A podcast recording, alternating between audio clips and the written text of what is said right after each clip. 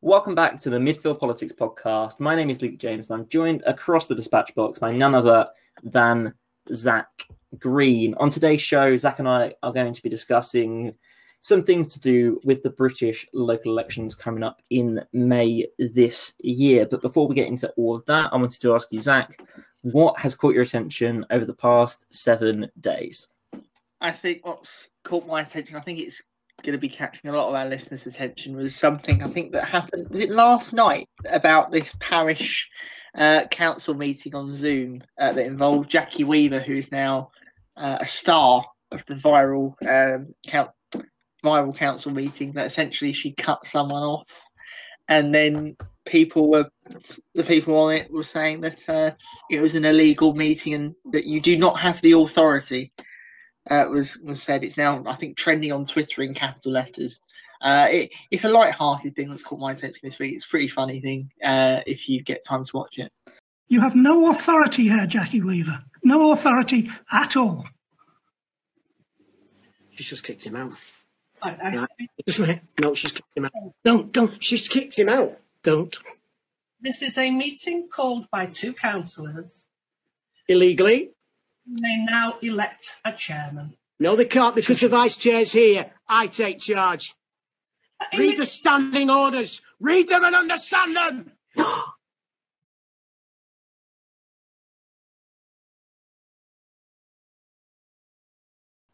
The really funny about, thing about this clip as well, Zach, is just how raucous the whole situation is. The, my, my favorite part is after Jackie Weaver kind of throws the guy out of the meeting and then kind of uh, some of the other people in the meeting and go, she's kicked him out, she's kicked him out. It's just really funny. I, th- I think it's fantastic. And kind of the other really funny thing about the situation as well is that Jackie Weaver has been doing the rounds on like BBC Women's Hour and things like this today in the in the mainstream press. So this is seriously cut through. It's like a global international story about Handforth Parish Council. And I will be totally honest, I have no idea where Handforth Where now? is. I know it's actually in, it's in the Midlands somewhere. I think it's kind of towards Oh, the. Welsh, the Welsh border in the Midlands because the, the, the editor of Birmingham Live was gutted that he couldn't report on it and it went to Cheshire Live instead. Um, anyway, local knowledge of the Midlands aside, the thing that caught my attention this week, um, I'm not actually too sure what's caught my attention this week. It's been an odd one. What I would say broadly that I found quite interesting. Actually, this is what caught my attention this week: the alleged bust up between the Prime Minister Boris Johnson and the leader of the opposition, Sir Keir Starmer. So this happened, Ah, or allegedly happened, or didn't happen. I don't, I don't really care whether it was true or not for the purposes of this segment. we I hope, it's true. We hope Um, it's true. allegedly, Sir Keir Starmer had to be pulled away, held back from a physical confrontation with the Prime Minister after PMQs on Wednesday. Um, this sparked lots of wonderful, um, jovial conversations about who would win in a fight, Boris Johnson or Sir Keir Starmer on Twitter on Wednesday afternoon. Um, I would personally say Sir Keir Starmer. I just think he's probably probably got the energy to go longer. I think his footwork would be better. I don't know what you make of that, Zach. Um, yeah, I, I think Starmer. Uh, I think what Johnson's weight kind of makes him a bit more portly and perhaps could definitely crush Keir Starmer. Like if you, know, if he was to land on him, I just think Keir Starmer has the height and like, you said, I think he's got the stamina. Um, it's it's going to be one of those urban legends. Did did they or did they not have a bit of a bit of a tete-a-tete? But either way, I think it just show it shows that Keir Starmer and Boris Johnson we're kind of back to normal in terms of having a leader of the opposition, in terms of someone who just clearly does not like the prime minister. I think we had that with Jeremy Corbyn to an extent, and we had that with David uh, David Miller. That's a bit of a Freudian slip. Had that with Ed Miliband and David Cameron, but I think with Keir Starmer, you've got that professionalism that the last two leaders of the opposition haven't had, and therefore you're now looking at really a leader of the opposition who has dare I say, forensic skills, uh, who just evidently doesn't like the the person they're opposite. And I, I'm sure that's reciprocated by Boris Johnson as well. For sure, and I, I think what I would do, I'll do some serious reporting on this point about kind of what happened on Wednesday afternoon. So, multiple witnesses claim that Labour MP Chris Matheson had to pull Starmer away from the PM after he was wound up during kind of PMQs. Matheson, who has spoken to the press about this, said, and I quote, that this story is complete bollocks. So take from that what you will. I think it's interesting nonetheless, and I think it sparked a wonderful 15 minute period in my life where I was imagining some kind of YouTube boxing undercard between the Prime Minister and the leader of the opposition. And then I messaged Zach saying that we should do like a, a dream team five a side tournament for MPs, and then all sorts of crazy ideas popped into my mind. And then I remembered that the episode we did do that was kind of slightly more geared towards being fun, no one listened to, so I thought we probably shouldn't do that. Anyway, however, um, one other thing did catch my attention this week. It was about a government minister and the response to a journalist who basically asked a really routine question about why a minister did or did not appear in a video about vaccine. Zach, did you come across this story?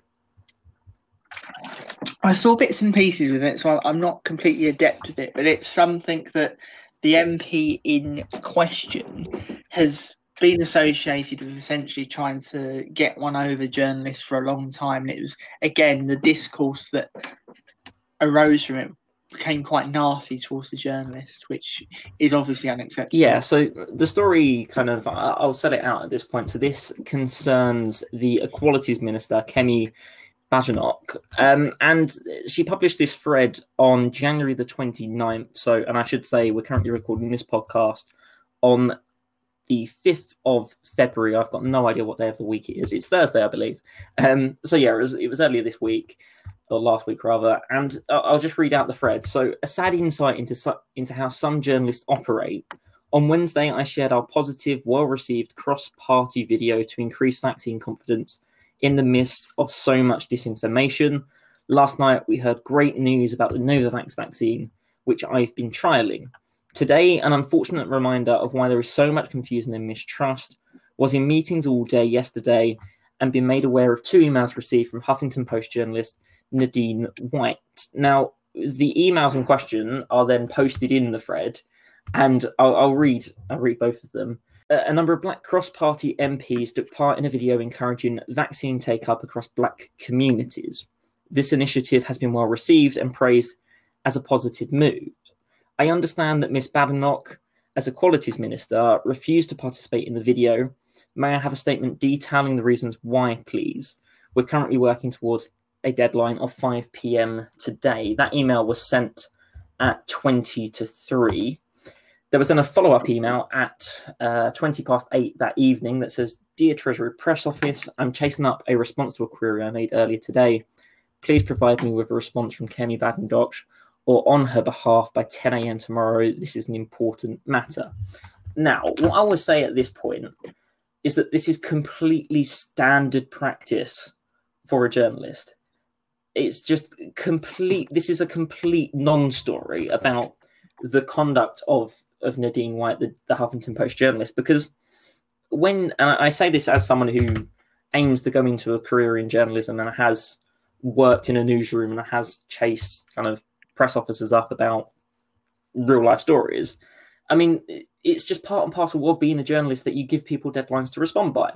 And this was a really simple story. And the story in question wasn't actually published because there was no story to deal with at all. And it's just ridiculous it's really gross mm. that the MP felt the need to do this, and it's just really disgusting. To be honest, it's it's not even even slightly amusing. And the, the reason I say this is because there is so much anger kind of directed at journalists, and a lot of it is like you're left wing, you're right wing, all this kind of stuff. And whether or not they happen to be valid criticism is kind of not part of this discussion. But what you see a lot is people questioning why journalists are doing things. And like this this point in particular is the journalist in question has clearly received a tip off that the MP in question didn't want to be involved in this video for whatever reason. So you then put a question to the minister before you publish a story about her not wanting to be in the video, asking why didn't you want to be in the video? Instead of answering the question, the minister then outs the question as some kind of attempt to sow confusion and mistrust. And then later in the thread, she then explains why she didn't want to take part in the video. And I'll read that to you now.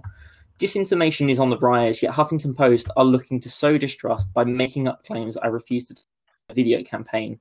which I suggested and promoted. Even when Labour and Tory MPs work together, some in the media will still look for conflict.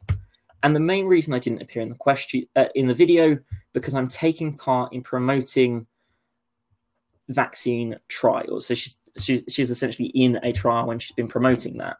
Given the worst disinformation is that the virus is being tested first on black people, I thought it better to avoid mixed messages about volunteering to be tested. This is the thing. That is a completely legitimate reason not to take part in the video. And this is why this story is so ridiculous and such a self-inflicted own goal. Is because Kemi Badenoch had a perfectly valid reason not to want to take part. There were lots, I say lots, but there was talk on social media about kind of how the vaccine was being tested, whether or not the vaccine was good, all this kind of stuff. There were valid or not, and often in many cases, not so valid concerns about the vaccine. So then, if you're concerned about those and you don't want to be caught up in misinformation and you don't want to appear in a video as a result of that, why not just tell the journalist that and then there isn't a story and there isn't any outrage? This is the thing about this whole situation. Journalist asks very hmm? simple question. Member of Parliament refuses to ask answer very simple question and then accuses the journalist of misinformation about an article she hasn't wrote yet. It's just ludicrous. And it's that it's true to form with a lot of them MPs of the Conservative Party. It seems that they're aiming their fire at journalists for stories that haven't started yet, and it's all about promoting truth. And it's just frustrating because it, it's a matter of execution. The execution's been so poor on the MP's part that one would really go, "Well, hang on a minute. Yes, that's a perfectly good excuse, why didn't you just start with that? It, it, really only takes what a couple of minutes to send that email to the journalist to say, This is why I'm not doing it. There's not really a story here. And lo and behold, the journalist will go away and say, Well, there is no story because the MP is doing this instead. It, it, it was really frustrating seeing the timeline kind of up in arms, you know, the usual suspects up in arms against the journalist. And it was, again, I think it just shows you really the regrettable direction our discourse, both online and offline, is going towards where journalists are being preyed upon by people for no reason. And I think M- MPs really should shoulder a lot of responsibility now as to their role in this. It's not exactly they're not forbidding this. In a way, I think they're kind of encouraging it. Yeah, that's the issue. And I think a very easy get out of free, uh, get out of jail free card for MPs and politicians around the world at this point is to go very populist and kind of to attack journalists. And it's a little bit Trumpian in that sense. It's just trying to delegitimize legitimate questions. And, and we see this all the time on sites like Guido Fawkes, where the assertion is that kind of an expert on the BBC shouldn't shouldn't be on the BBC given their opinion because they are a, a Labour activist. And that's always the story. And it's like, well, uh, the person in question was actually just giving a scientific opinion about a vaccine. It had nothing to do with with their political views, and if it had, they would have been presented as a as a Labour activist, for example. And you see things like this all the time to try and delegitimize the things that people are saying. And I think the minister has just got this so wrong because there was no controversy to be had. And I tweeted at the time that this is very similar to a situation that happened with Hull City last year. So the Athletic were going to run a story where basically they talk about all the things that Hull's ownership group had done wrong since taking over over the club. Um, and Hull City took umbrage to a number of things that they were kind of asked questions about. And rather than answer some of the questions or just say no comment, and again, I'll, I'll say this in really plain terms, when you write an article about someone, particularly if it's negative, you're meant to give them, or it's kind of journalistic practice, to give them the right of reply. Hence why the journalist asked the member of parliament this question. And then instead of answering the questions by the Athletic, Hull City posted a public statement on their website, to bring more attention to the issues, kind of going through how this was illegitimate and all this stuff, and posted a big document, uh, kind of going detailing their position on lots of these things. Much of which was meant to be censored, but they didn't censor it properly, so people could copy and paste the document and then see what was underneath, kind of the blacked out bits. I mean, it's just like PR disasters like this where you try to kind of weasel around proper journalism and it's just really gross. And it yeah it, it, annoyed me and i think that's probably why i've had a little bit of a rant to open up this this episode of the podcast. We've been going for quite a while now i didn't realize.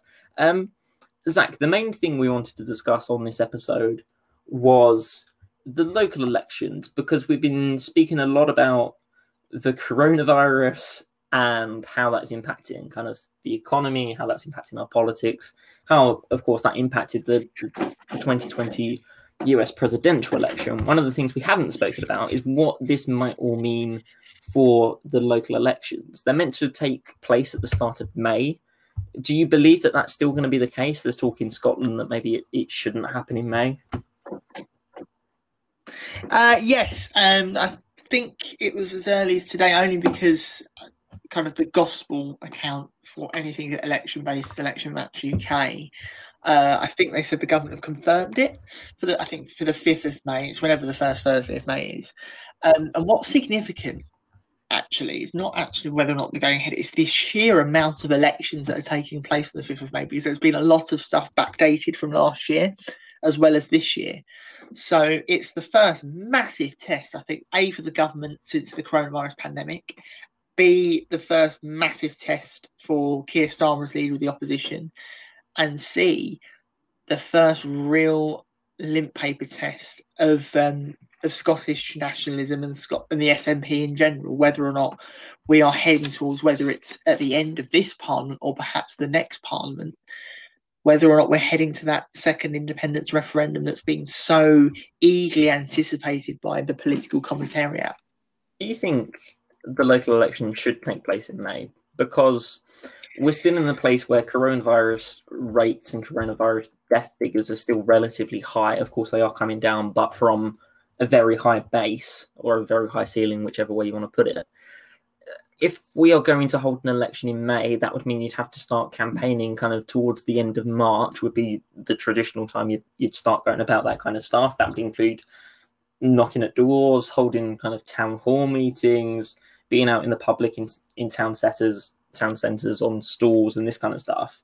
That obviously isn't going to be completely possible this year, or at least not in the spring by the government's own admission, kind of mm. with regards to their position on schools. So, is this the right time to be holding local elections? Part of me thinks yes, because I think the election's way overdue. But then again, I think that's a lazy one on my part. So, in a way, I think when you weigh things up, yeah, it's not going to be a normal election campaign, there's going to be loads of mini local issues. It's not a, a general election as such, so it's not going to be a uniform campaign trail where Keir Starmer was on a battle bus going across council to council. It's going to be loads of individual stuff. But also, the infrastructure of our election system at the moment, I don't think can deal with the, the, pandemic settings. And I know that they're ramping up proxy voting and mail voting, but again, one would probably think we could delay it to the autumn merely just so we can get the structure in place that even by by the autumn where a lot of the restrictions apparently will go there will still be a lot of skepticism from other people so from other age bands especially the over 65s whether or not they actually want to walk to the polling station. These are the ones that turn up historically. Um, i think more should be done. I think more should have been consulted on how they're going to drive turnout because i think as much as it's exciting that there's going to be loads of local elections going on, I'm really doubtful about turnout. I think turnout's going to be one of its worst in a long time, not for political apathy's sake, but for public health sake. And a lot more should be done by the government to encourage postal voting and to shore up that system. And perhaps made a bit too early to ha- make that happen.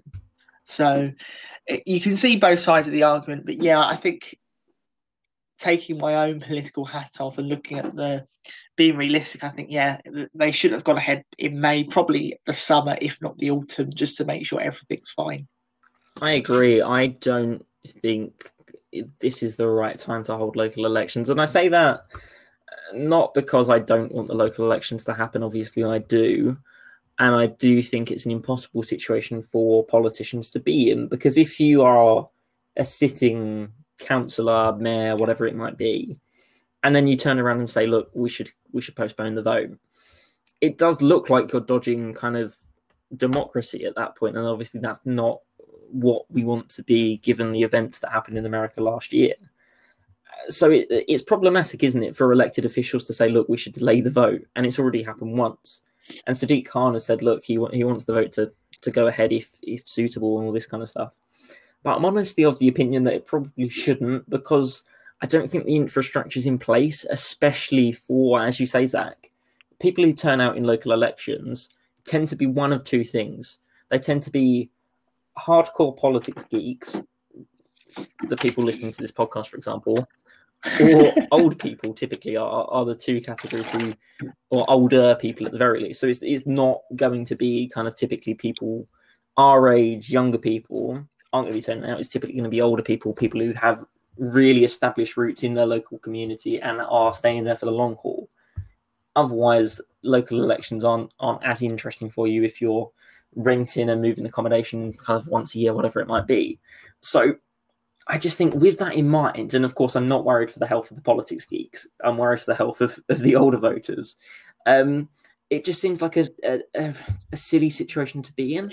And what I found really strange about this whole thing is that the government hasn't pushed, or at least it hasn't been in my newsfeed if they have pushed it. So therefore, I heavily suspect that they haven't been pushing this.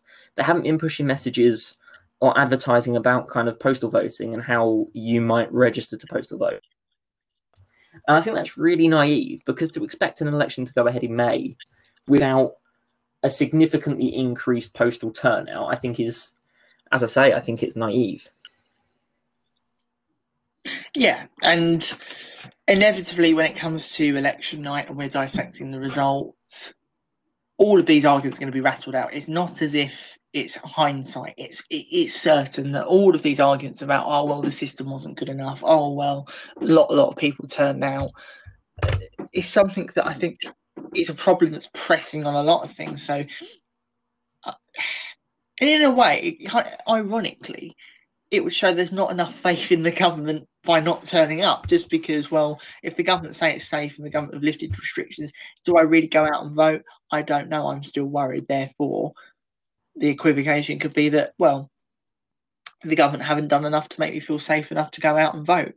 So again i'm just surprised that there's not been this like massive encouragement or this kind of recruitment drive if you want to call it that to get people voting and to get people encouraged to vote and to actually go out and vote come May because local elections are really important. And I think the importance of local elections per se has been really understated uh, for well as long as we've been alive anyway. Yeah, and th- what I'll ask you as well is when I when I say this, I don't mean which political party you're going to vote for, but how do you intend to vote? Are you thinking of going to a polling station, postal, proxy, whatever it might be? Um, depends where I am because if I'm if I'm still in Canterbury, uh, I think where I vote is actually on the campus. It's only like a two minute walk, and even at home it's about five minute walk. I think I'll go to the polling station, but again, I might just if it's easier, I might just get the postal vote and post it in. I'm still I'm I'm going to vote. It's more whether or not um, I go actually go to the station or not. I'm not too sure. Yet. Yeah, I agree. I'll I'll vote in in person for the for the local elections in in the wonderful city of culture of Coventry. Um, so yeah, I think there are lots of issues with regards to this election. I honestly believe that that turnout will be depressed. I think that's inevitable given the events of the past kind of 12 months and given how that might affect the number of likely voters that are in the country. Um, I think I think it is just likely that, that the voting figures are going to be down. And of course, local elections tend to have relatively small turnout anyway, so that's going to be something to keep an eye on. Something that you do keep an eye on, Zach, kind of over time, is how events in politics and obviously at the moment, kind of vaccine distribution might affect future electoral events. The question that I'll put to you now, Zach, is in light of the government's seemingly successful rollout of the vaccine, how do you think that might affect kind of where the seats fall in May? I think predictably, um, if it's not going to be represented by actual councils, one, it will be in terms of the amount of votes. I think you you'll see the Conservatives at least have a bit of a bounce from the polling that they've been having for the last two months, which I think for their standards has been pretty dreadful, being consistently below forty percent. I think you'll see the Conservatives definitely bounce back um, into the forties, if not a smidgen off of what they got at the last general election two years ago. That for all their faults, I think the people will kind of again take that dim view of the government that well at least the vaccines are now here. This is the one thing people were really worried about when the vaccines started to be distributed that they've messed everything else up. If they mess the vaccines up that's it. That's it for everyone. But you know the, the vaccination program we both said it last week it's been exceptional at, at, at this rate. I think i saw a graphic that if we're vaccinating at this rate, everyone, virtually everyone, will have their first dose, I think, by August, which would be an incredible achievement. And obviously, the more vaccines that are distributed, the, the quicker it is, it, we will be able to lift restrictions. Um, it does make you think, though, as we said at the top of the discussion, that if we did delay the local elections, I think you'll start to see the economic effect kind of factor in that redundancies will be going up even further and more strikingly than they are at the moment. And governments who are sitting on top of a recession and high unemployment never really do well. So I think you'll see the Conservatives definitely benefit from the vaccine bounce. Um, but even then, it, it shouldn't be understated that Labour, you know, are recovering from their election defeat in 2019. Okay, they're not going to be 20 points ahead like like the meme, but I think there's definitely you're going to see um, really where the, the floor for Labour is because at the moment Labour are being criticised left, right, and centre for anything they say and do by Labour's own members. So that's what makes this election really interesting. Is well, what is Labour's floor? What's the worst they could possibly do under Keir Starmer? Yeah, I think it's going to be really tricky for Labour because if it, it very much depends on how the issue is framed, I think, in, in the press and, and by the media, especially the print media, because, of course, I think people who still read newspapers are disproportionately the people who turn out on local election day. Um, if we're doing a little bit of, of, of reading into the to the future on that one. So if if the main narrative is about vaccine distribution being a success, that will obviously help the Conservatives. If it's about kind of Britain being one of the worst kind of places for for fatality rates, then it's it's obviously not going to benefit the Conservatives, and I think that is a really tricky issue for them to navigate because I think Labour will want to run a positive board um, obviously, that's difficult to do if, if you frame your campaign in a way where you're, you're talking about kind of 100,000 people dying of a of a deadly disease. Um, yeah, it's it's going to be a really interesting campaign. I think the one that a lot of people listening to the podcast might be interested in is kind of the London mayoral election, which I think is probably one of the the most talked about local elections happening this year and just in general, really. Um, I'm assuming you think Sadiq Khan has, has already got this one in the bag. Yeah, it, it's going to be whether or not he wins it outright in the first round, which would be absolutely emphatic for him. It'd be another endorsement that Labour are that London is a Labour city, but again, the devil's in the detail. The makeup of the Labour vote in London is not really going to be a concern, I think, for the Labour Party. I think they've got London, and going to the next election, they can look to make gains in London the big questions in London is going to be how badly is the Conservatives being seen as, and that will translate inevitably into the support for Shaun Bailey, but also the Liberal Democrats, because there is a, there's a string of seats in London that the Lib Dems should look to win, and if the figures aren't looking promising. Okay, yes, we are miles away from an election. We always say that as a health warning every time we talk about the polls and talk about seats. But if the Lib Dems are still re- receiving like relatively lukewarm responses to them in London, which you know is the makeup really of the Lib Dems, is that it's a metropolitan kind of area. It's very much a, a Euro friendly area. If that can't be translated into good votes for the Liberal Democrats, then they're going to have a, a, real big issue on their hands going into further elections. Again, this is like the first kind of bellwether of how the Lib Dem leadership has moved on from Jo Swinson. And uh, again, the, basically the tragedy of the pandemic politically for the Lib Dems is that they've just not been able to cut through, that people are beginning to turn on Labour in terms of, well, Labour just like the Tories.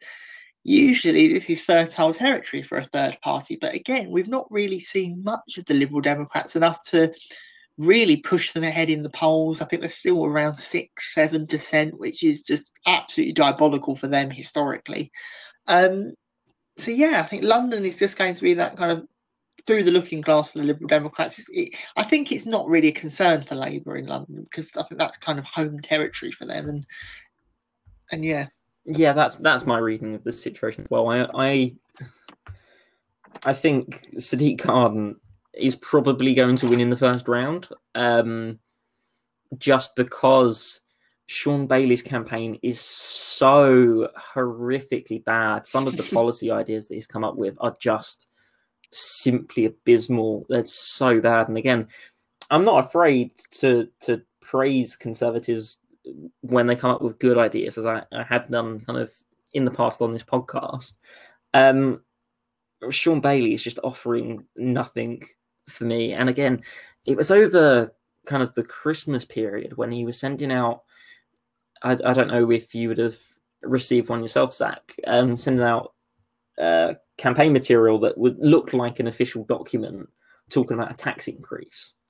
Um, oh. It's stuff like that that a I hate. I really hate dirty politics. I, I just I hate the idea that you'd send out a letter that might genuinely trick some people into thinking it was kind of a, real letter from City Hall. It had like a fake City Hall kind of uh, watermark kind of label on it. Um, it was just a bit odd. And the other thing I don't get about Shaun Bailey at the minute is just like, what is he offering? It's just, and I, th- I think the the big reason why Shaun Bailey is ultimately doomed in this election is because a the Conservatives don't believe he can win. I think if the Conservatives believed that he was in with half a chance, they'd be making more of a song and dance about this. And B, a number of the things where he's saying like he disagrees with Sadiq Khan on are issues that Sadiq Khan himself isn't happy about either. So it's like all of the stuff we saw earlier, earlier this year, last year rather, about Transport for London and the bailout they received from government and how they had to kind of change the congestion charge zone and all this kind of stuff. These were all part of the deal that Sadiq Khan had to accept to keep TFL running. Of course, this deal was mm. brokered by, you guessed it, the Conservative government. So even in those areas, Shaun Bailey can't make a compelling argument, or at least he can't make a legitimate, compelling argument, because the things he would be objecting to were inflicted by his own government. And I think that is ultimately why this is just going to be a, a, a one horse race. Absolutely. Um, just historically in London elections, I, I, don't think anyone's ever won it in the first round, have they? Uh, it might. You, I, I, probably am wrong, but in terms of it's such um because of the system, it, it's it'll be such a surprise. Even though Sadiq Khan, I think, has done a in his term a, a relatively good job. He's been, of course, faced with a lot of issues. I think the pandemic is actually where Sadiq Khan has shined, um, considering what he stood up for for Londoners. I think again that kind of thing will resonate. I think with the voters that yes, Sadiq Khan hasn't been the perfect mayor for London. I don't think anyone ever has been for London. And really, the alternative of Shaun Bailey, I think, will factor in for people. I think Shaun Bailey in general is quite an unpopular politician. That I think he's lost near enough every election he has participated in. And it's just the attitude, I think. I think, did you see the um, the attitude towards homeless people? It's those kind of things that you're thinking that will never win you votes. And it doesn't help the Conservatives. I think this is what the Conservatives clocked on. They can't support Shaun Bailey too much because where he's so politically toxic, it would just again reinforce that image of the nasty party because Shaun Bailey's saying, well, homeless people should have five thousand pounds of savings for for a house. It's like, well, that's completely self defeating, isn't it? Yeah, it's it's those kind of blunders that make it so difficult to see how how there's any sort of path to victory for Shaun Bailey. Um, going through as you were speaking there, I'm I'm looking at a riveting Wikipedia page about past London mayoral election results. So in 2000, Ken Livingstone uh, came top in the first round on 39%. I should explain, in order to be elected mayor of London, you need to win 50 plus 1 of the vote. So you need an absolute majority. If you don't achieve an absolute majority in the first round of voting, everyone apart from the top two are knocked out and then their votes are redistributed. So, for example, if I were to vote for my first preference ballot for the Liberal Democrats, and then my se- and and they finished third. And my second preference was to vote for the Labour Party. Then my vote would be distributed to the Labour Party. In 2000, in the first round, Ken Livingstone got 39%. In 2004, he got 36.8%. 2008, Boris Johnson, as the Conservative candidate, got 43.2%. 2012, 44% for Boris Johnson. And finally, in 2016, 44.2% for the current mayor, Sadiq Khan. It will be fascinating if Sadiq Khan does win this in the first round. I honestly believe that it's possible. Um, and I think, I don't, know what you make of this, but I think there are some slight similarities between what we've seen with Sadiq Khan's popularity throughout the pandemic and what happened with the New York mayor kind of as well throughout the pandemic because it's important to remember that New York was absolutely battered by the coronavirus and and Mayor Cuomo kind of did things that were really quite terrible at the time. He didn't deal with it well at all to begin with. And even so, even despite making all of those mistakes, he's kind of had a very active stance with regards to his approach to the media. And he's come out of this, and people still like him, even though New York remains kind of historically one of the hotspots for the coronavirus. And there's a similar story in London. Like London has been hit pretty hard by this, as shown by kind of events over kind of the past month or so. And yet Sadiq Khan is perhaps on course for a for a historic first round victory in the London mayoral election. Do you, do you see any kind of similarities there? Uh, yeah. I mean, again, I think if you put Sadiq Khan's actually long term, think you know what he's presided over. For example, I think it was it was at the start of his um, mayoralty that you had that huge surge in knife crime, and a lot of people were angry and baying for Sadiq Khan.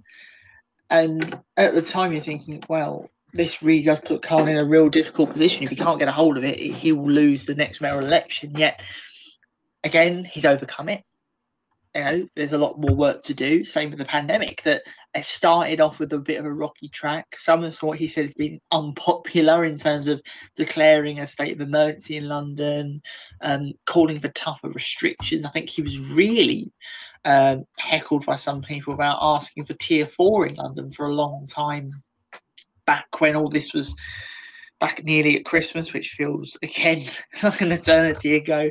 So yeah, I think similarities there, and it will be again if anything for Labour in London, I think that again, Labour in London is not not the issue. I don't think Sadiq Khan's the issue. It's going to be what happens after Sadiq Khan, because inevitably, I think with rule uh, the rules in the mayoralty, you can't go for three terms. So after Khan, they'll have to find someone else, and then it'll be interesting where Sadiq Khan goes politically. Does he go back into the House of Commons? Does he maybe fancy a crack at potentially the leadership if all goes really badly for Keir Starmer at the next general election. So, yeah, I do see similarities um, in that sense, and also really.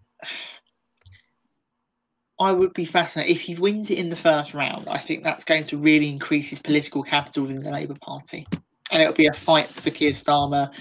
He will win um, against perhaps the, the left of the, the, the Labour Party. I think Sadiq Khan is essentially a, in that bracket with with Keir Starmer that they're not massively left and they're not massively towards the Blairite wing. It's that, that centre left politician that Labour are trying to reclaim. Yeah, I I I believe I think that's spot on to be honest, and I think a lot of the criticism, and I don't want to reduce all criticism leveled at the Sadiq Khan morality to this, but I think it is a part of the discussion about Sadiq Khan. I think a lot of a lot of the criticism that we see from Sadiq Khan, and I'm not saying this is from Shaun Bailey, I'm just saying this is from the broader public, the broader kind of electorate who do dislike Sadiq Khan. It's typically race based. You see a lot of this stuff on social media that is really horrific about things like Londonistan and things like this, which is just horrific and racist and gross. And of course, that isn't a strategy from which you can win elections and I think that's ultimately what we what we're going to see this year. I think Sadiq Khan is is on course for a really impressive, resounding victory. I think that's probably what's going to happen, and I think it. I think it's probably deserved. I think he's dealt with the pandemic pretty well. The other kind of um, big ticket mayoral election takes place in Manchester. That sees the incumbent Andy Burnham up against the Conservatives Laura Evans and the Liberal Democrats Simon Lepori. Um, I suspect we won't spend too much time talking about this one, Zach, but how do you see this going? I think that uh, Andy Burnham will win. I think his popularity uh, a couple of months ago kind of showed really that politicians aren't just politicians; they're also humans. I mean, you really saw the human side. I think we said this countless times during that period of time when Andy Burnham had shot up into the into the public eye against against the government, and I think that will be viewed very favourably, and the electorate will be very generous to Andy Burnham and Labour in Manchester. Um, if anything, I'd say again, La- Labour's fortunes in the north and the northeast and northwest. You know, that's where I think I'm going to be most interested with the local elections. Have Labour a learned and b are Labour learning and see are Labour even making any inroads in in Manchester, in Wolverhampton, even in the Midlands, Wolverhampton, for example. These are the kind of areas where Labour traditionally could rely on support, but again, the national trend would suggest that support is dwindling. So I think that Andy Burnham will be a comfortable victory, though, just because I think he has dealt with the coronavirus very well against the government in terms of really unpopular policies and brinkmanship. Yeah, I think Andy Burnham doesn't have anything anything to worry about at all. If I'm actually looking at the 2017 results, and it was it was absolutely emphatic. There was only one, two, three, four, five, six individual wards that didn't vote in the majority for Andy Burnham. Again, it uses the same electoral system as the London election, so you just need kind of 50% plus one in order to win the election. If you're not in the top two, you're eliminated and your votes are redistributed. Andy Burnham won in the first round with 63.4%. Um, it will be fascinating to see whether or not he can kind of surpass that this time round. And I think kind of the point you made about Sadiq Khan stands with Andy Burnham as well, because they're both politicians who have proven pretty effective throughout the pandemic and perhaps after after the, the next term looking looking to ahead towards the next general election they'll be they'll be hoping for a seat in the House of Parliament. Zach, I think that probably wraps up uh, local elections unless there's anything else you wanted to cover. No, just that again, just uh, an extension of what I just said. Essentially, this is a big bellwether for Labour. Are they recovering from the election defeat? And I, I definitely suspect they will. Yeah, I think overall it's it's going to be fascinating. I, the, to be honest, the, the the party that I'm most interested to see how they do are the Liberal Democrats. Um, if there isn't a local resurgence under Sir Ed Davey, I think I think that's going to be hugely because Lib Dems do well locally, even when they don't do well nationally. And if they don't do well this year of all years, when the Conservatives have had such a rough time in terms of in terms of governing from Westminster, that will be that will be hugely concerning. So yeah, I think that will be that's the one to watch for me.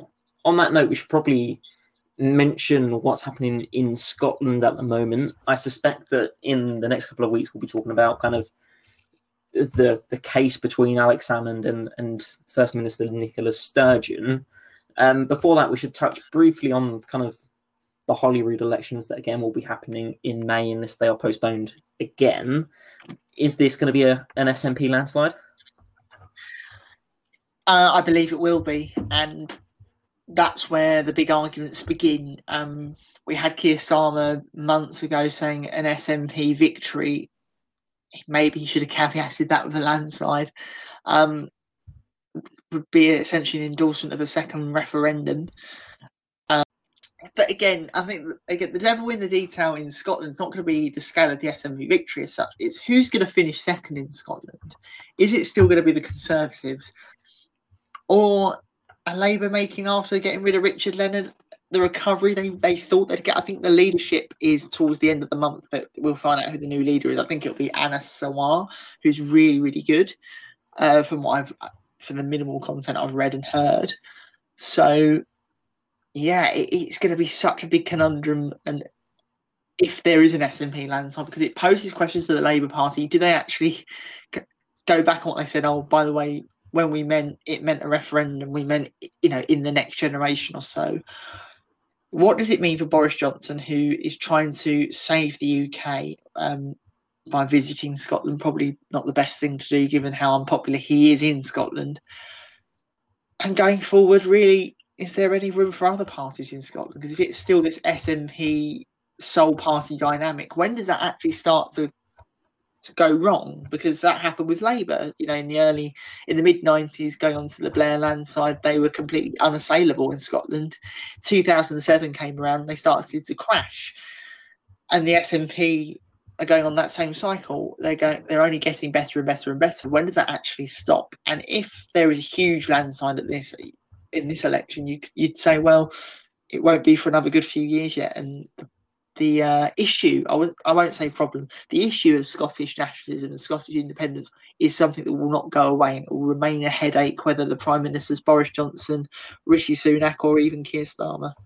Yeah, looking at some of the polling, uh, I've got the polling figures in front of me now and it's it's not looking good for for anyone apart from the SNP, if we're being totally honest. And again, it's it's a long time since. And of course, it's important to remember that the way Scottish elections work are slightly different. So you have a constituency vote, where you vote kind of for a specific member of Scottish Parliament to represent you. So the member of Scottish Parliament for Dundee and then you vote kind of in a regional vote where you, you pick a party and then they send a candidate in based on proportional representation.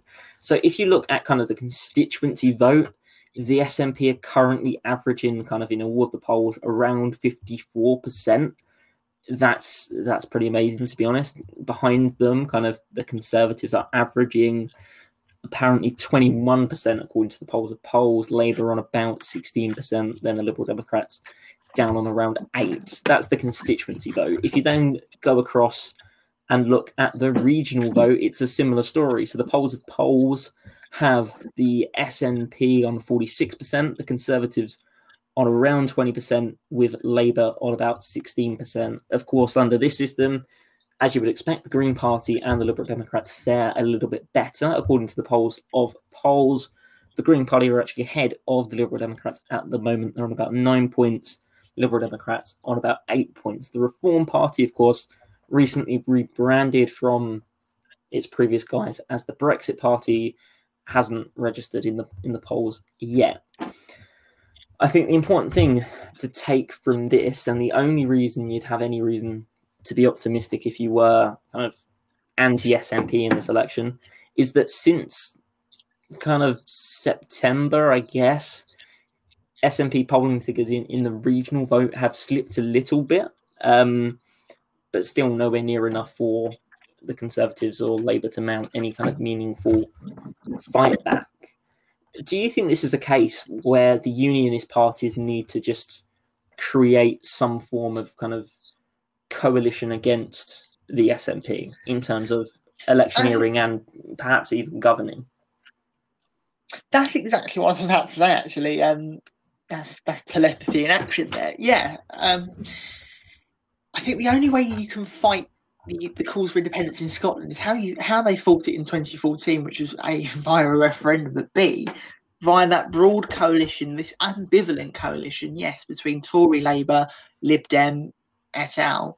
That the SNP aren't really that good, and it's not about independence. It's about real issues in Scotland, and there's been a lot of issues. I think Andrew Neil, since he's left the BBC has kind of really gone at the SNP for a lot of things. It's these kind of things that need to be brought up, I think, by this unionist cause. So that's I'm surprised that's not been floated about in Scotland because we all know that essentially the Tory on it won't be a Tory Scotland or a Labour Scotland for decades. It, it's really about stopping the SNP completely bludgeoning the electorate into submission that this hyper landslide that they're going to get.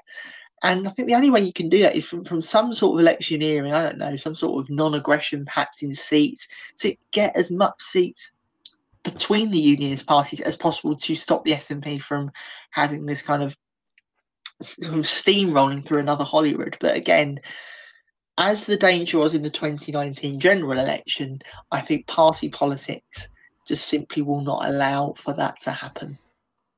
Yeah, I think. Uh, I mean, ultimately, that's that's the problem, isn't it? I think there's there's not any parties working together, and I think that's why we're going to see these issues. And it's because British politics is, and I say British on purpose. I'm not. I'm not referring to, to Scotland on its own.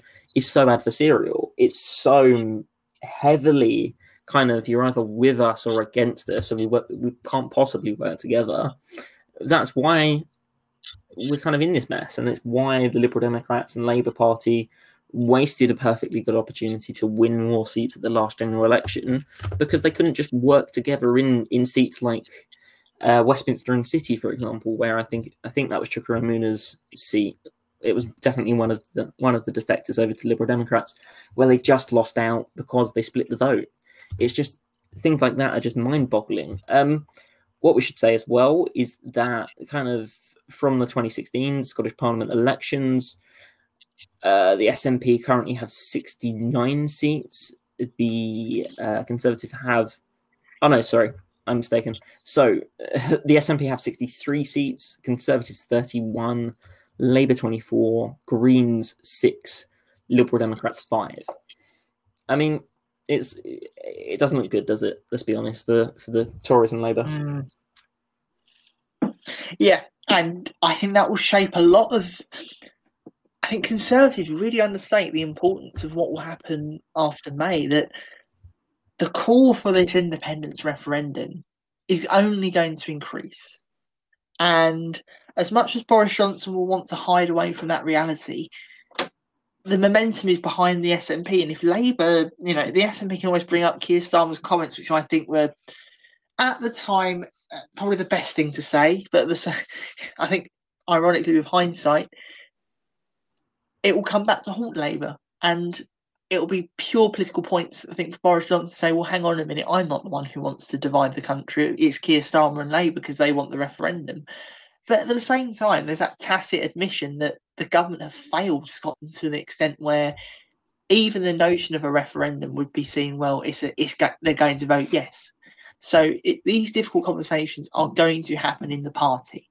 Um, whether Boris Johnson likes it or not, there's going to be mounting pressure on that. It's not going to go away. Indeed. What I should add, um, following my previous comments, is that the number of seats per party has changed slightly since the last election. So I, I read the results from 2016 rather than the current seats. Um, the only really substantial change is that Reform Party do have a do have a seat in in the Scottish Parliament. Michelle Ballantyne he was originally a Conservative MSP, then became independent, and now is sitting for Nigel Farage's Reform Party. I think it's going to be it's going to be a really interesting year for local elections as a whole, and I think Scotland is obviously the the most important in terms of the constitutional future of the UK. On on the matter of the constitution, I, I guess I should probably the law student among us what he thinks of, of the great constitutional question of our times. Um, if the SNP do win this election, would it be right for Westminster, in your view, to block a second referendum on, on Scottish independence? Oh, that, that is a minefield. Um, I believe there was a ruling, or there's going to be a ruling on whether or not Scotland can actually hold one. Whether or not Westminster can block, it's it's that conflation, I think, of law and politics. It's well, politically, it would be completely, it would be reprehensible even to deny people the vote. That's what the SNP will frame it as. We know that's what's going to happen. Legally, it's about competencies, and I don't think there's any competencies for Holyrood to actually legislate for a referendum on its own and actually have any weight to that result. So it could be any, it, it could be similar to um, when Catalonia had their one years ago, and they held it, but it wasn't legal. Um, so I think it, it, it's two completely different questions. I think politically, of course, it's wrong if they say no to the referendum, especially when the SNP have a you know a thumping mandate. They've made this election essentially about whether or not there's going to be another referendum. But on the legal side of it, I don't think they have enough competence to actually have one, which really puts pressure on both Nicola Sturgeon to live up to her promise of another referendum, but also Boris Johnson on whether or not it's the is he going to fall into the David Cameron trap? Is he going to believe the his own hype that he can save Britain, he can save Scotland, things can only get better, that kind of thing. The way I framed that, absolutely correct. Politically, Westminster don't really like to stand on it.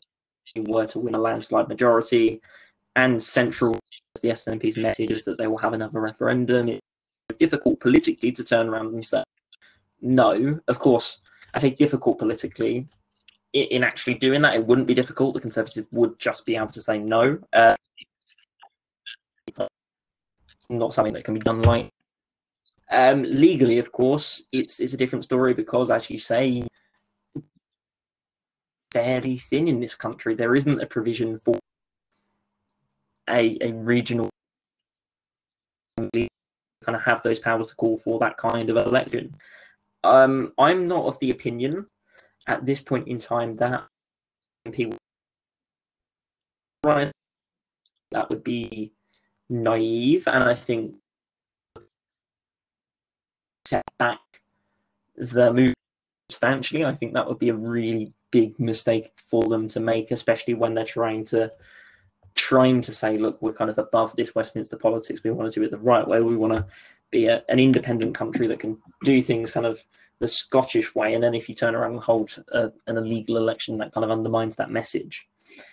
So it's it's going to be such a big year, and I think that kind of is epitomised by the situation in Scotland. Zach, before we go, I think the, the last thing we should probably discuss on this episode is is the vaccine saga and the European Union and all that stuff.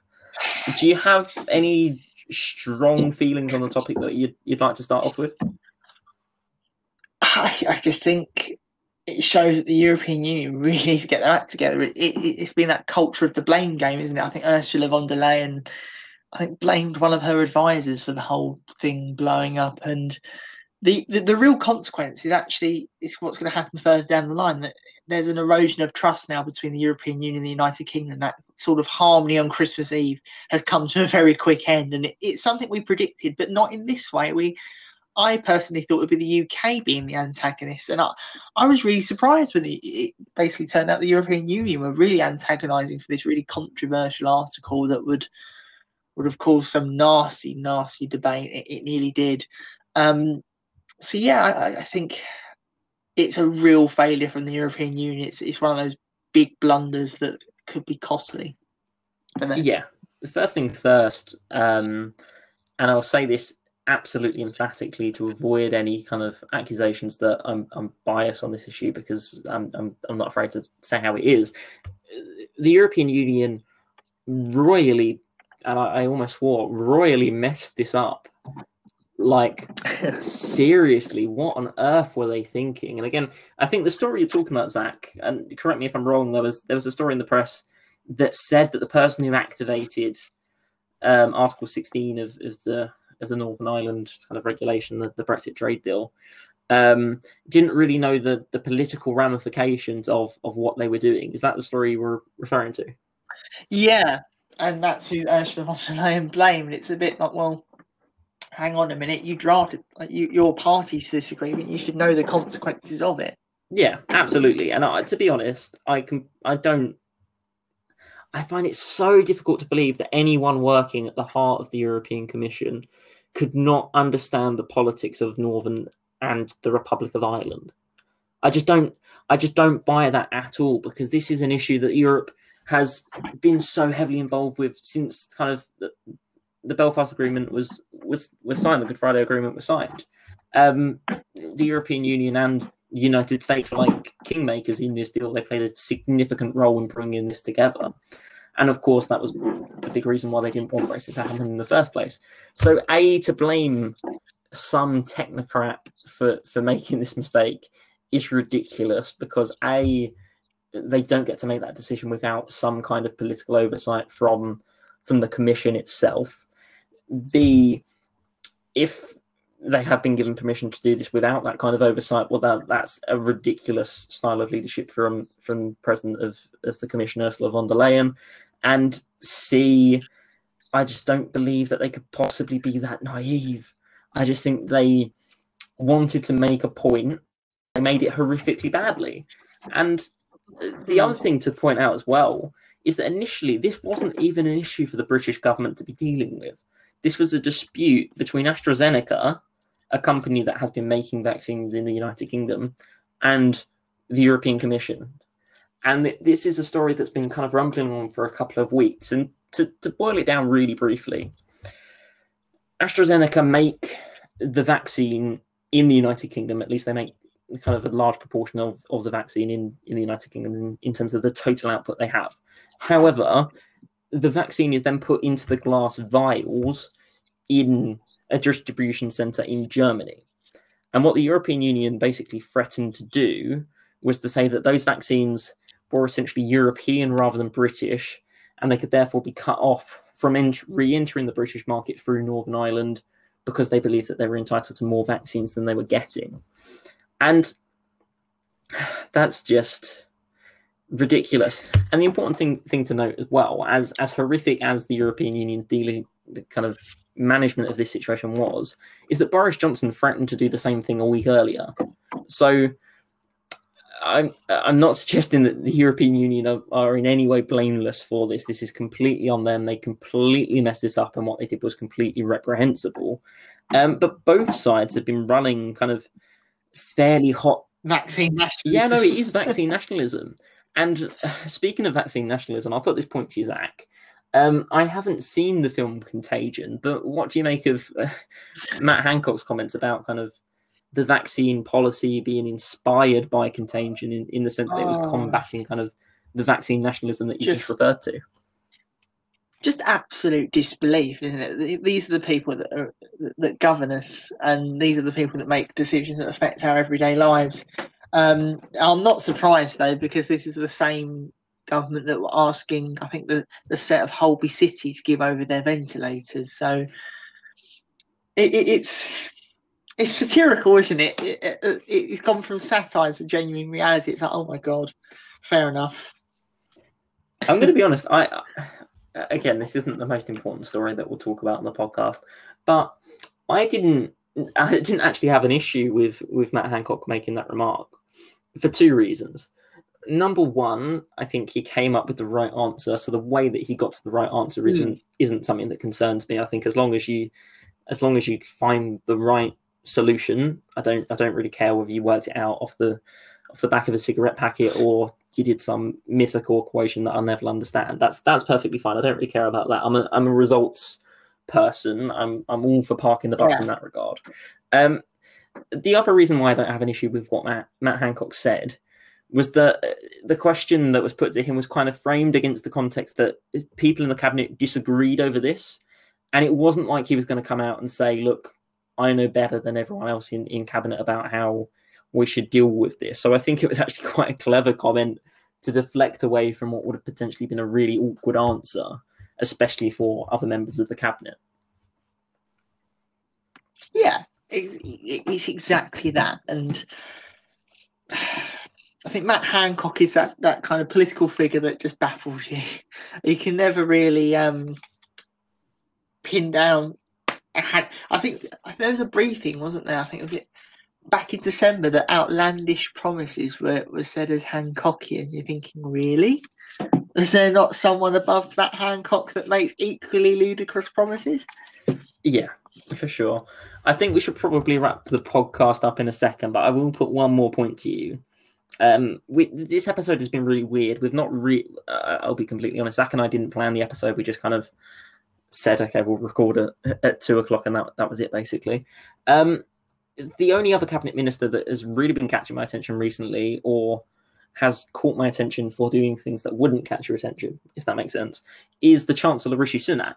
Um, and there was polling out that I retweeted the other day, Zach. I'm not sure if you saw it um, from Conservative Home that ranked govern, government ministers over the pandemic. Have you have you seen it? Yeah, uh, it's a it's a really surprising one, isn't it? Liz, Liz Truss really is high up, isn't she? Yes. So net satisfaction ratings for the cabinet, and again, this is a this is a survey of Conservative Party members in January 2021 by Conservative Home, which is a website, straight kind of Tory magazine. Um, there are only two members of the cabinet with negative net satisfaction rates. I'll get to them in a minute. Um, Liz Truss is, is, as you say, top with a positive 85.5% rating. I find that very surprising.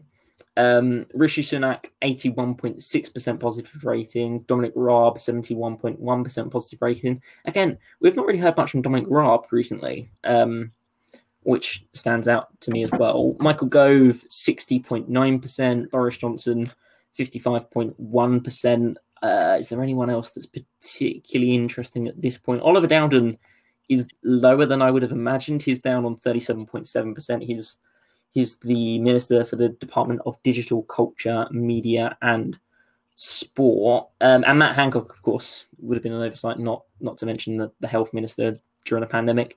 Um, he's on 34.6% positive rating the people in the negatives, Amanda Milling, I'll be completely honest, I'm not really sure what she does, um, minus 2.1. And most damningly, Gavin Williamson, minus 48.4%. So uh, we'll talk about two people at this point. Rishi Sunak, 81.6%. Does he, why is he rated so highly? And is that sustainable? And Gavin Williamson, negative almost 50% does he deserve to be kind of viewed that negatively? So with Rishi Sunak, um, I'm not surprised at the ratings, just just simply because he's not made. We won't we won't do the whole mental gymnastics of what I'm about to say. He's not made the difficult decisions yet. We've not had the budget yet. So of course, when you're handing out money like it's going out of fashion, you are going to be popular because you are going to be seen as someone who's keeping businesses alive and people in work, which is evidently a, a good, obviously a good thing.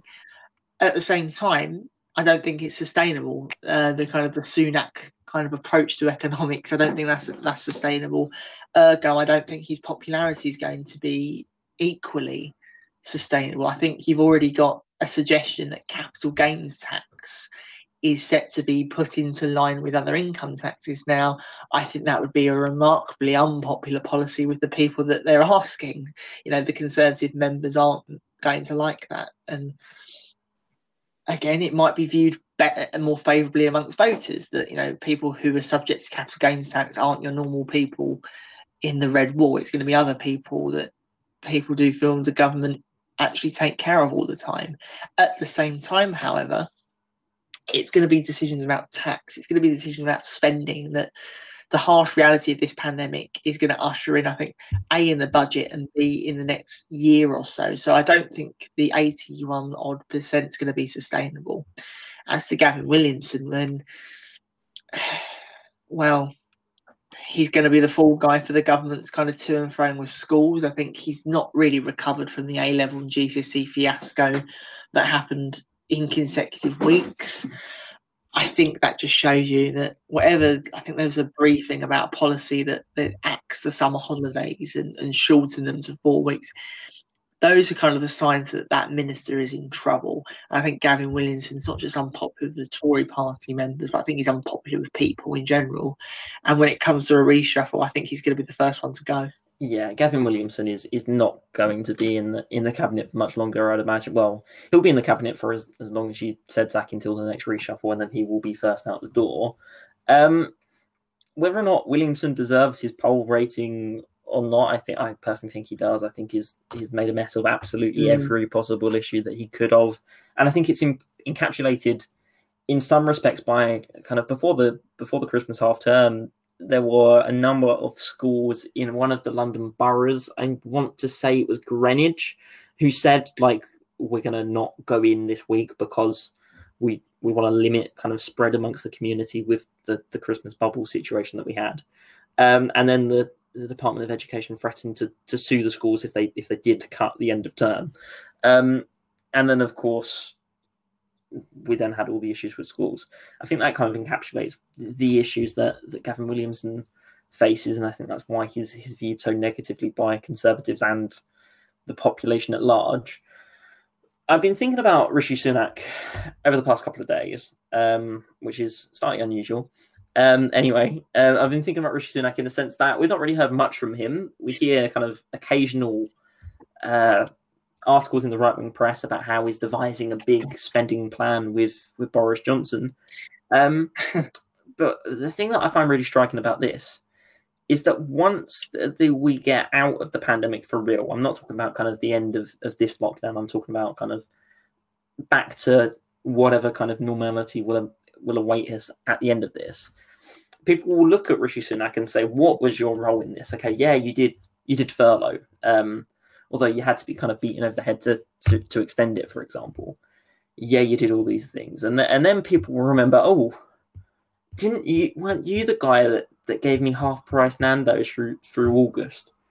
Um, and wasn't it then the case that uh, we realised that kind of sending loads of people to restaurants probably wasn't a great idea with an airborne virus? Um, and I think then his his satisfaction ratings are going to absolutely go through the floor. And I think it's very good politically, strategically for him personally that he's not spending a lot of time with the likes of Piers Morgan, for example, because that would be the first question, wouldn't it? If he had any set piece interview with the likes of Piers Morgan, Andrew Neil, whoever it might be, the first question would be, uh, Mr. Chancellor, why did you do Eat Out to Help Out? And I don't really know how he answers that in a way that isn't going to, to backfire. Absolutely. And it's that age I was saying, chances are never really that popular. I think the only, even Gordon Brown to an extent, wasn't particularly a flavour of the year. Chances, the longer a chancellor stays in office, the less popular they become. And it's very, it, it's as simple as that. And it doesn't help with Rishi Sunak. It's like every time he opens his mouth, another billion pound is spent somewhere. And it's like, well, and if the Tories want to do this kind of image of the the party of economic competence, which I think won't, won't last in the next few years, Rishi Sunak be very wise to start shutting up in a way that you still see Rishi Sunak, you still see him, you know, tell, tell us what the Tory party is about, what the Tory party are doing. But again, it's this idea of every time he promises something, what's gonna what's it actually going to cost in the next couple of years? Because inevitably, whether or not it's this budget or the next one, those hard decisions are going to have some sort of bite. And that's when the popularity just completely evaporates because there are always going to be people upset by a budget. There's always going to be people worse off because of a budget. It's unavoidable. It's whether or not there's an amount of people, whether or not he can actually commit to the Prime Minister's pledge of levelling up, for example. Does that factor in at this budget or the next one? And if it doesn't factor in at this one, what's going to be that poll effect for the Conservatives as a whole, as well as Rishi Sunak's? Yeah, and uh, Rishi Sunak's in such a difficult situation because he, even when I kind of walk through Coventry at the minute, like remember the Wetherspoons. Uh, remember, remember a time when you could go to Wetherspoons would be something. Um, but remember, kind of the signs that Wetherspoons put up about um, some of the tax policies that Rishi Sunak had with regards to hospitality, obviously out to help out. Kind of posters in Wetherspoons that basically said Rishi Sunak, the man to give tax equality to supermarkets and pubs. I'm pretty sure that's word for word what it probably is.